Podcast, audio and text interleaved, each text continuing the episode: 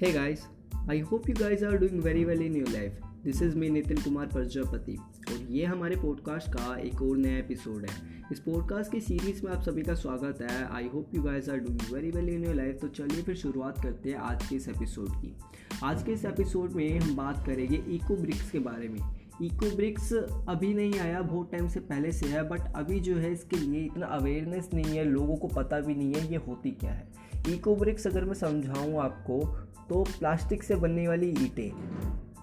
चलिए फिर थोड़ा और जानने की कोशिश करते हैं, थोड़ा डीप में इसके जाते हैं। हमारे देश में और पूरी दुनिया के अंदर पैकेजिंग के अंदर जो मटेरियल यूज़ होता है, वो सबसे ज़्यादा प्लास्टिक का इस्तेमाल किया जाता है। चाहे वो बोतल हो, चाहे वो पन्नियाँ हो, सबसे ज़्यादा पैकेजिंग का इस्तेमाल प्लास्टिक होता है। और जो चीज़ें हम एक बार यूज़ कर लेते हैं प्लास्टिक के अंदर, जैसे कि पन्नियाँ, हम उन्हें फेंक देते हैं। तो ये जो है आगे चल के एक बहुत बड़े ट्रैश का हिस्सा बन जाता है, जिसको रिसाइकिल करना बहुत ज़्यादा मुश्किल हो जाता है। मैंने पहले भी एपिसोड में आपको ये बताया है कि एक कूड़ा बीनने वाले की मैंटेलिटी किस तरह से काम करती है। एक कूड़े बीनने वाला इंसान अपने दिमाग में ये सोच के रखता है कि उसे दिन का एक डॉलर तो कमाना ही कमाना है, सत्तर से सौ रुपये तो उसे कमाने ही है। तो अगर वो बोटल्स इतनी ज़्यादा इकट्ठा करेगा, उतना ज़्यादा उसके चांसेस है कि वो अपने टारगेट को मीट कर सके। बट अगर वो रैपर्स उठाने लगा तो उसका पूरा दिन ही झुके झुके बीत जाएगा और जो उसने सोचा था वो तो उसे कभी मिल भी नहीं पाएगा, भुखमरी का शिकार और हो जाएगा वो।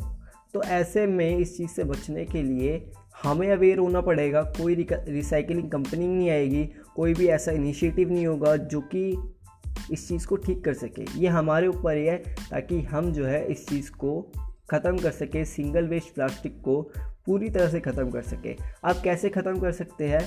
जो मेन सोर्स है वो प्लास्टिक है प्लास्टिक बोतल और रैपर्स अब इन दोनों को कंबाइन करके हम इको ब्रिक्स बनाएँगे। इको ब्रिक्स बनेगी कैसे? जितने भी रैपर्स हमारे पास आते हैं, चाहे वो किसी बिस्कुट हो, चाहे वो हम पे पन्नियाँ हो, किसी भी तरह का हम पे मटेरियल हो प्लास्टिक का, जो कि प्लास्टिक से बना हुआ है तो हम क्या करेंगे? उसको बोतल के अंदर डालते रहेंगे। इतना ज़्यादा डालेंगे ताकि जो बोतल है, वो अगर पंच भी करी जाए, दबाई भी जाए स्पंच करी जाए तो वो दबे ना। इतना ज़्यादा हार्डकोर हो जाए।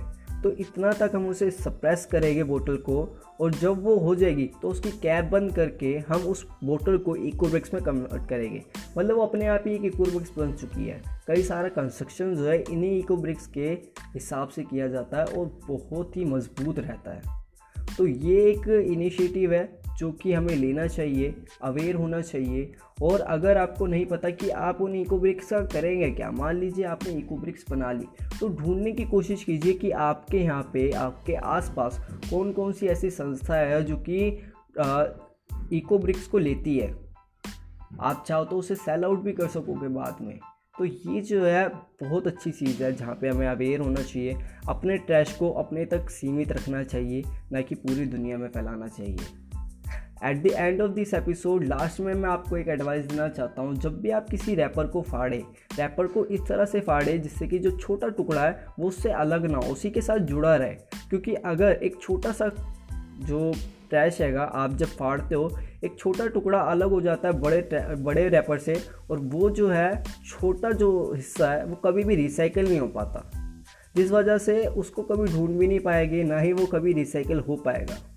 तो ये एक बड़ी दिक्कत है तो अपने रैपर्स को इस तरह से फाड़े ताकि वो जो है रैपर्स के साथ जुड़ा ही रहे, अलग ना हो।